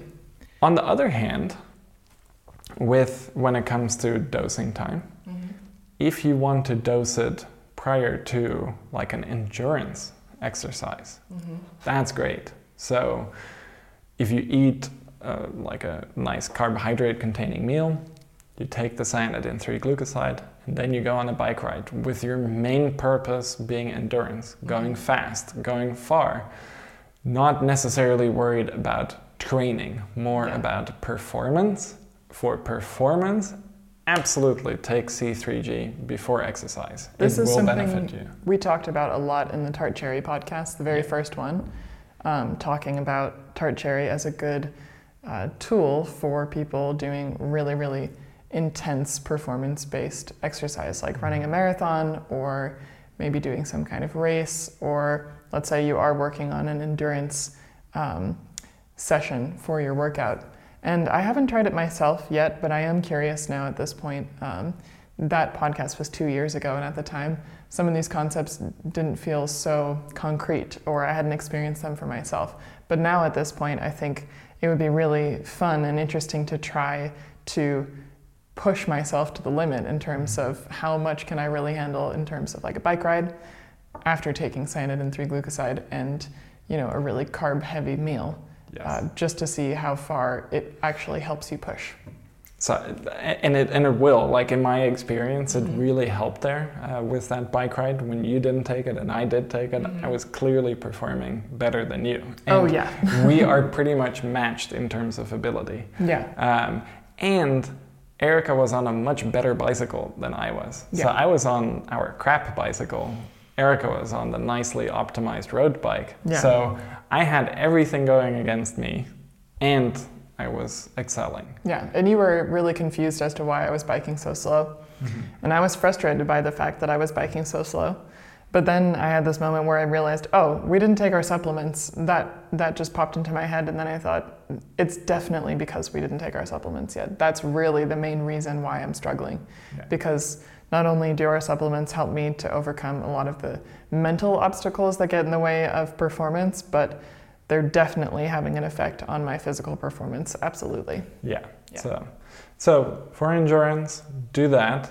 Um, I think then the, the question also comes up should I take it on an empty stomach? And I think for the cognition enhancing effects, taking on, on an empty stomach will have the most pronounced mental cognitive effects. Mm-hmm. But there's one thing to be careful of. So, cyanidin 3 glucoside does enhance glucose uptake quite a bit. It enhances insulin sensitivity quite a bit. It, it just enhances glucose processing. So, if you have issues with your blood glucose maybe being a little bit lower, you can definitely feel an impact there. On the other hand, uh, Paul, the owner of the company, he intermittently fasts and he takes cyanidin 3 glucoside earlier in the morning uh, on a completely fasted empty stomach and it works fine for him but he is adapted to fasting because he's been fasting as long as i know him. I think he hasn't really deviated from this. So he might be a lot more adapted to having lower blood glucose levels than the majority of us. So be careful of that. If you feel weird after taking it definitely eat something that contains some sugar and just start taking it with a meal. Another thing that has come up is if I am doing a keto diet, does it still work? Because a lot of these effects obviously are um, dependent on glucose. Yes, it will work because cyanidin 3 glucoside even seems to upregulate the process of ketogenesis. So it will probably actually be very beneficial for people who are on a keto diet and will help them get the most out of their nutrients. That's really good to um, know. It's Yeah. funny that you're talking about this right now because I'm starting to feel a little bit tired. Hmm. And I don't know if it's because we've been recording the podcast for some time or because the coffee has really settled in and that stimulation effect has sort of gone over the edge of like energizing into the range of super, super chill, like laser beam focus. Okay. Um, but I'm starting to feel hungry and I'm starting to feel a little bit tired. And I wonder if there's kind of a, um, a, a slingshot or sort of a, a reactive like downswing from the cyanidin 3 glucoside that I'm experiencing now. Maybe it's attributed to something else. Yeah, so I think for you, when you get a little bit overstimulated, you actually get a little bit more tired. Yeah. Um, I'm definitely feeling really laser focused, uh, quite a bit of energy. I could definitely rip this mic off now and go for a run. That's kind of what I want to do. Um, also, when we do this podcast, it is quite cognitively demanding to, to, to keep engaged with each other, to keep engaged with all of you, and especially now that we have video here, we actually have to present ourselves a little bit more uh, nicely. You know, normally we're kicking back on the couch with a big glass of whiskey. No, Just kidding. Not at all. Um, but now it's a little bit more. We have to be a little bit more engaged. So I think that like keeping your posture good and, Mm. and yeah, I think that that definitely takes a bit of energy. yeah. But I do think that throughout this podcast, my brain has stayed more clear. Usually, at the end of a podcast, I've talked about so much stuff and pulled so much stuff from my memory that I started getting a little bit of this mental fog coming over me. And after the podcast, I'm definitely a little bit tired. With this, the cyanidin 3 glucoside and the coffee, I'm not feeling that, and I'm feeling very mentally clear still. Mm-hmm. Like, I feel like I could maybe even do another hour and a half, which I assure you we will not uh, put you through. But uh, normally I don't feel that way. So I yeah. think just mental endurance wise, that's nice. One thing definitely, I am feeling more hungry. Yeah. Like, I could eat something now now that that cyanidin 3 glucoside is really kicking in, the meal we had earlier is you know, it's not fully metabolized yet, but it, it's getting there. Uh, a lot more of it has become digested. So definitely the hunger is there. Mm-hmm. Now you see it live on camera. Yeah. Um, you've basically seen us go the last, uh, uh, there's been a break here and there. It's been about two hours, two and a half hours maybe since we started. Yeah. So within two and a half hours, these are kind of the effects you can experience. So within 15 minutes, we kind of start feeling it kick in. Mm-hmm. Then I feel like at about an, an hour, I could feel it the most. Yeah. Um, and then we added a cup of coffee, which obviously the caffeine in the coffee it takes a little while to enter your system. And once that kicked in, and you might notice it kind of in my mannerisms, maybe I'm starting to move around a little bit more because I have more physical energy, but that definitely kicked it up a bit. At this point in time, you're moving less than you were maybe 45 minutes okay. ago. So, yeah. yeah. Maybe in a sense it has calmed me down because sometimes stimulating things can also kind of make me take things a little bit down, mm-hmm. feel more in control. Yeah. Um, so that's nice. Um, and it just has a really nice mood boosting effect. Again, keep in mind that for me, this is the second dose of the day. Okay. And it is a little bit intense for me with two doses, and I do feel a little bit tired. I'm not feeling that now, but I think in a few hours, this second dose of cyanidin 3 glucoside will make me crash a little bit. Mm-hmm. So I will try it for a couple more days to see if that changes, but I do think in general, I'm going to just stick to 250 milligrams a day. That does kind of bring us to the question of dosing. Back in the day, it was being dosed all the way up to 1200 milligrams, I guess. So That's you kind of take dose. it with every meal, I mm-hmm. think, and you then take it pre workout. I do think when we were talking about the um, adaptation to exercise and oxidation and stuff like that, the one thing to keep in mind is cyanidin 3 glucoside is also doing so much for muscle growth, so much for mental focus, so much for endurance that you might actually get a lot of benefits from taking it pre workout. I don't think that needs to be like the golden rule we all follow, but I think if you really want to maximize every drop of performance, then maybe it is better to just take it at a different time, take it post workout.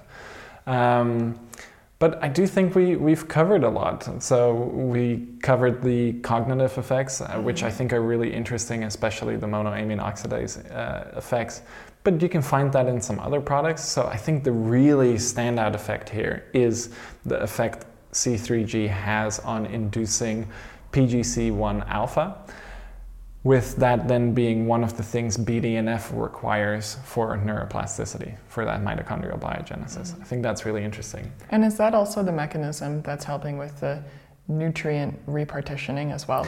That's also one of the things that's ha- uh, helping with the nutrient repartitioning, in addition to PPAR alpha, which is then similar to PEA, having a pain modulating effect. So that's really interesting. One thing I actually forget to mention let, let's spend a little bit of time still talking about the oxidation regulating effects, because I think that's one thing where cyanidin 3 glucoside really shines. So, obviously, we have oxidation happening in our brain and that can have a negative effect on overall um, brain health, nerve health, stuff like that. So cyanidin 3 glucoside is definitely quite neuroprotective through its oxidation regulating effects. Specifically, cyanidin 3 glucoside also upregulates and triggers or induces NRF2. And for those of you who are familiar with uh, sulforaphane, sulforaphane is one of those compounds from broccoli Um, it's been talked about a whole lot, and one of the big uh, mechanisms of actions for sulforaphane is that it induces NRF2. So this Oh, kind of okay. pulls off a similar thing as uh, sulforaphane. Okay. And that NRF2 effect has a really nice oxidation regulating effect, good effect on metabolic function, stuff like that. And especially in the brain. So it has a neuroprotective effect there. Inducing PPAR alpha and activating PPAR alpha also has a neuroprotective effect. And then cyanidin 3 glucoside is also really good at regulating neuroinflammation, which neuroinflammation is also really bad for overall cognitive function, brain health. So having that uh, neuroinflammation mitigating effect there is also really nice. So I think if I really had to sum it up, you know, cyanidin 3 glucoside obviously is a really good nutrient partitioning agent. It is very good for bodybuilding, for body recomposition, but it is equally, if not even a little bit more skilled at enhancing cognitive function, at enhancing mood, and at protecting our brain. That then also kind of brings us to one other thing we find this in, which is wine. And I think a lot of people associate red wine consumption with better overall health. Of course, that's questionable because you're also consuming a lot of ethanol, so that's then also not good if you're drinking a lot of wine. But It's wine, good for you to drink red wine in general. It's just good for your life. It's good for your enjoyment of It life. is good for sure. enjoyment. And for that reason, I think it's good for your health. And you know a little bit is fine. A- Yeah. a glass here and there you know, that's something that that's oftentimes recommended. But one thing we talk about wine we talk about resveratrol Mm-hmm. sometimes. Ah that actually reminds me this is another important thing. There's so much to talk about with cyanidin 3 glucoside because it really is kind of like a swiss army knife in terms of the effects it has. So it does two things that are important to nad plus I was going to mention this earlier because I was thinking about the, the mitochondrial benefits and I mm-hmm. was thinking about the, the neurogenesis and neuroplasticity and the energizing effect. And so I'm really glad that you're going to talk about it. So, cyanidin 3 glucoside activates sirtuin 1. This is a similar thing that resveratrol does. And resveratrol being in red wine, cyanidin 3 glucoside being in red wine, there's a good chance they're actually working together to activate SIRT1. And SIRT1 is one of the things that NAD plus they work together. So SIRT1 activation and higher NAD plus levels, that's really good. So another thing that C3G does is it inhibits an enzyme called CD38. This is something we have talked about on our NAD Plus podcast. It is something that we actually built into our Opti NAD Plus product uh, with apigenin. Apigenin is also a CD38 inhibitor. And CD38 is an enzyme that normally breaks down NAD+. So if you are inhibiting it, NAD+ levels can remain higher. So that's again a neuroprotective benefit of cyanidin 3 glucoside, but also just for general overall NAD+, longevity, things like that. Really interesting. And that kind of brings us then to stacks. And I think maybe the first stack we can recommend then is the red wine stack. So you would have cyanidin 3 glucoside, the purple, the red part of red mm-hmm. wine, and resveratrol. So normally, if you're drinking a glass of red wine, you would have a fairly low amount of resveratrol and cyanidin 3 glucoside. Here, you're now getting extremely high concentrations of cyanidin 3 glucoside and resveratrol. So those purported benefits are then going to be much higher. Um, And you won't be consuming ethanol. So and you won't be can be consuming ethanol. Yeah. I do think one thing we oftentimes forget about when it comes to alcoholic beverages is that they are products of yeast fermentation. And yeasts have very good benefits on immune function, on um, gut function, and things like that. So, uh, if you're drinking natural wines, wines that are a little bit more unfiltered, you're definitely getting a lot of those yeast cells still in there, and that might have a beneficial effect. So, if I'm really going to complete this red wine stack, I would actually also put in like Epicor or our functional yeast extract to add that yeast portion of a fermented beverage. yeah. Um, so let's let's keep it more on the simple side. Functional yeast, uh, resveratrol and cyanidin 3 glucoside, I think that can be the red wine stack. I like it. I really The- like or it. the, the Mediterranean stack. Yeah, very nice. I like that a lot because I think that there are, are plenty of people who ask this question Is red wine actually good for me for these reasons? And it can be, but there's also a lot of people who experience um, not so nice effects from red wine specifically. And there's a lot of people who don't drink alcohol. Um, but it's nice that we can have this stack to take in replacement of that. And the active compounds are much, much higher in concentration also. So we can actually feel the benefits of it um, way more than if you were drinking bottles of red wine. Yes, which not recommended. I take resveratrol, so I've actually been taking resveratrol and cyanidin 3 glucoside together, and I, I'm not sure. I've been on resveratrol for such a long time now. I'm not sure how they actually stack together, but I'm not getting any weird effects, and the effects of cyanidin 3 glucoside are hitting really well. So maybe that has something to do with it. Yeah. So, could especially if you are interested in NAD plus enhancement, the longevity thing, cyanidin 3 glucoside with uh, resveratrol, and then maybe that yeast extract, I Mhm. think is a really interesting option. For sure. I think we should talk about a stack for recovery Yeah. because that's another really um, important function for cyanidin 3 glucoside in a daily stack regimen. So, if we were to have cyanidin 3 glucoside as our main um, recovery product, we're going to push tart cherry to the side for the time being. Yes. Then You could also stack about- them together, by the way. Yeah, you could do that, but it might be a little bit um, redundant, perhaps. Yes, I think so too. Um, so cyanidin 3 glucoside is kind of our centerpiece. And then in addition to that, thinking about recovery purposes, um, I always go to Refel because Refel is something that I was taking um, for quite some time in a powder stack, and that was really helping me to recover from um, music practice sessions, and that was helping me to keep my like muscles and tendons and small muscles feeling a little bit more healthy and recovering quickly from that. So I would add Refel in um, to the recovery stack, and then alongside that, I would also add in glutathione and I'm not really sure why, but I just have this feeling like glutathione is going to be important for recovery, but I can't tell you the specific reason.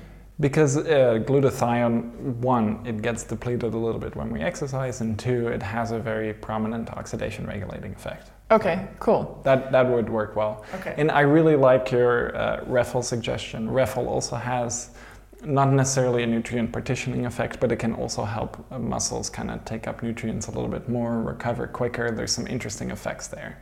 So S- C3G would definitely stack well together. There's one more product that I would want Okay. to add to the recovery stack, and that's magnesium.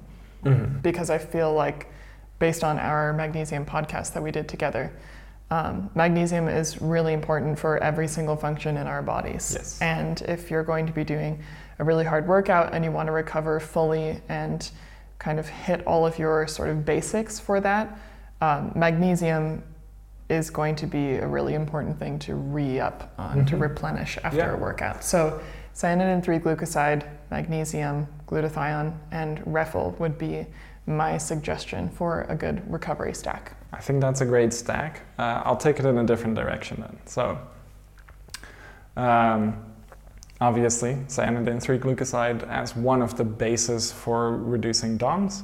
Another one that I see a lot of you talking about for DOMS is epicatechin. It's a compound that's found in green tea.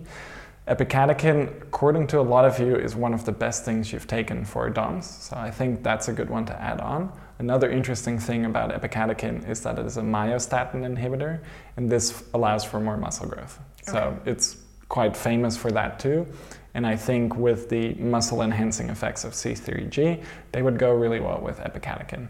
And then I would keep it old school. And if you're not taking creatine and you're bodybuilding, what are you doing? To be honest, like it is one of the the main most studied bodybuilding supplements. It just works unless you're having really weird effects with it. Uh, maybe you're taking it in really high doses. Just take five grams a day. Just always take five grams a day. it, it, seems to be really positive. It also has nice cognition enhancing effects. So I think adding that in there is good. I can imagine maybe during a cutting phase you might want to drop it because creatine monohydrate does enhance the um, water retention in our cells. So this is actually a positive effect. that's called cellular hydration, keeps us more hydrated on a cellular level. So I think it is really cool in that sense. But if you're really trying to shed every ounce of water weight of fat and you're trying to look you're kind of looking for that paper skin look on a bodybuilding stage then yeah creatine you should drop it but in general i think for recovery um, general muscle function stacking creatine together with cyanidin 3 glucoside and epicatechin would be really nice. And I would just keep it simple like that. Um, if it's just going to be a recovery product or recovery stack, um, do that. And I do agree with Erika, magnesium is important. Zinc would also be important. If you're an athlete, you're going to be sweating out a lot, a lot of zinc, so that's a good one to take too. Um, and then, of course, you can get more complex with testosterone and stuff like that. But if we're just assuming you're already pretty deep into the bodybuilding athletics world, maybe you're already doing all of those things. So if you're then just adding in cyanidin 3 glucoside for body recomposition and recovery, keep it simple cyanidin 3 glucoside, epicatechin, creatine, something like that. And probably you're taking creatine already. So, so that's a good thing to know. And you're probably taking epicatechin already too. Probably. So then just take cyanidin 3 glucoside. Yeah. All right, so I think now we can look at a cognition enhancing stack and a yeah. mood enhancing stack. I would say, you know, cyanidin 3 glucoside, something like 7 8 DHF or 4 DMA 7 8 DHF, kind of hit a little bit more on that neuroplasticity side of mood. Of course, like we talked about, BDNF requires PGC1 alpha to ha- actually make those new neurons and make those new connections because you need then more mitochondria, so you need that mitochondrial biogenesis. And cyanidin 3 glucoside is upregulating PGC1 alpha. So I think that's kind of an interesting way to modulate that. So let's keep that simple. Like that can be kind of the neuroplasticity.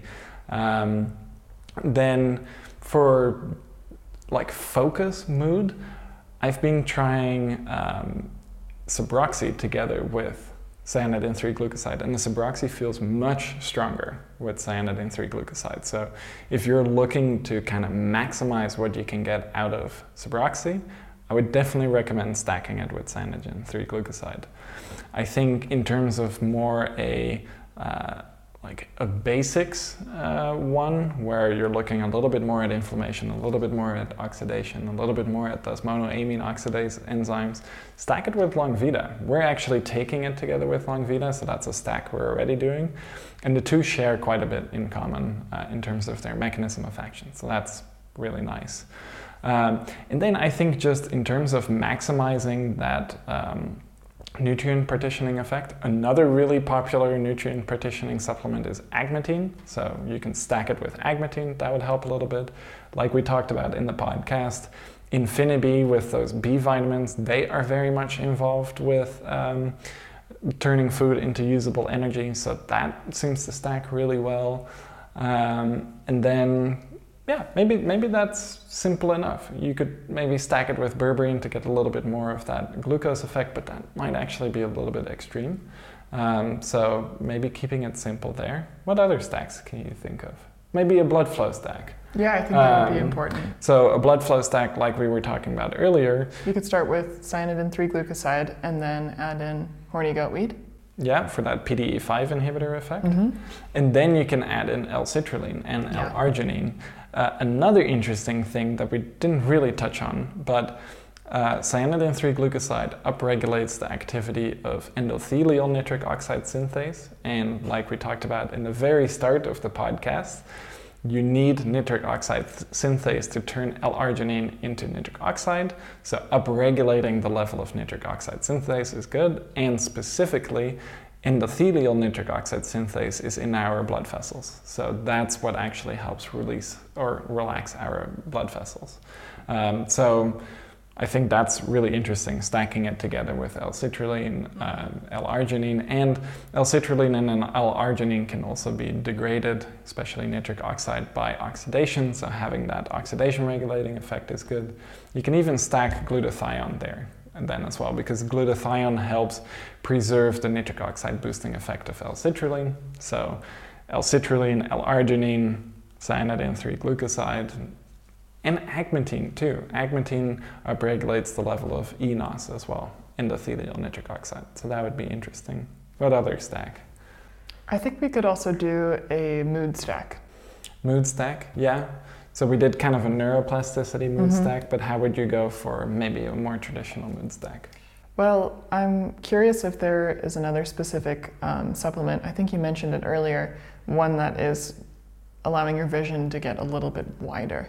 Yeah, ashwagandha would be nice. Ashwagandha. Yeah, so. so I think combining ashwagandha with cyanidin 3 glucoside would be nice for that sort of opening, mood uh, boosting, sort of like uh, sun salutation type of effect. So to add on to the mood boosting stack, uh, we have ashwagandha, we have cyanidin 3 glucoside, and then I would also add in the red reishi hmm. extract. Mm, nice. Because that's one that I find that is super, super effective for my mood. Um, just keeping it regular, keeping it more, um, or I should say, less reactive to just everyday life stress. And I think it's something that I miss a lot in my stack currently. So, with the addition of this and feeling like I'm a little bit more aware of what's going on around me and more aware of my body, I would want to add in the red reishi because that's one that I know helps my mood in a general relaxation way. And I'll take it then in a more hormone based uh, mood booster, Cistanche, cyanidin 3 glucoside, and pregnenolone. I think that together makes for a really nice, energizing, uplifting, but also calming mood stack, which you can then get a little bit more of those benefits with the hormones. And of course, kind of let's have one last stack and wrap this podcast up. Cyanidin 3 glucoside, Tongkat Ali, Cistanche, pregnenolone, all of those kind of testosterone, muscle enhancing boosters, they're all going to stack wonderfully together. So definitely keep that in mind. If you're trying to get the most out of your workouts, cyanidin 3 glucoside can be at the forefront together with other allies like Tongkat Ali, Cistanche, etc. So, but with that, this is probably plenty long. I think so. We've given you lots of stack ideas. Um, we've talked about really a whole spectrum of benefits from cyanidin 3 glucoside. And we've also talked to you a little bit about our experiences with it just from the podcast today, but also over the last couple of days. And I think it's a really interesting supplement to add in, um, even if you're not a bodybuilder, even if you are not someone who is super concerned with the um, fitness benefits. I do think that it can help just in terms of everyday life, uh, getting more out of the food and the fuel that you take in in that way. Thank you so much again every single month for mm-hmm. listening to the In Search of Insight podcast. There's lots more information in the description of the YouTube video. Let us know your feedback on the video, and we're very excited to see you next month for another episode. Bye bye. See you next time, and we hope you liked the video. Yeah.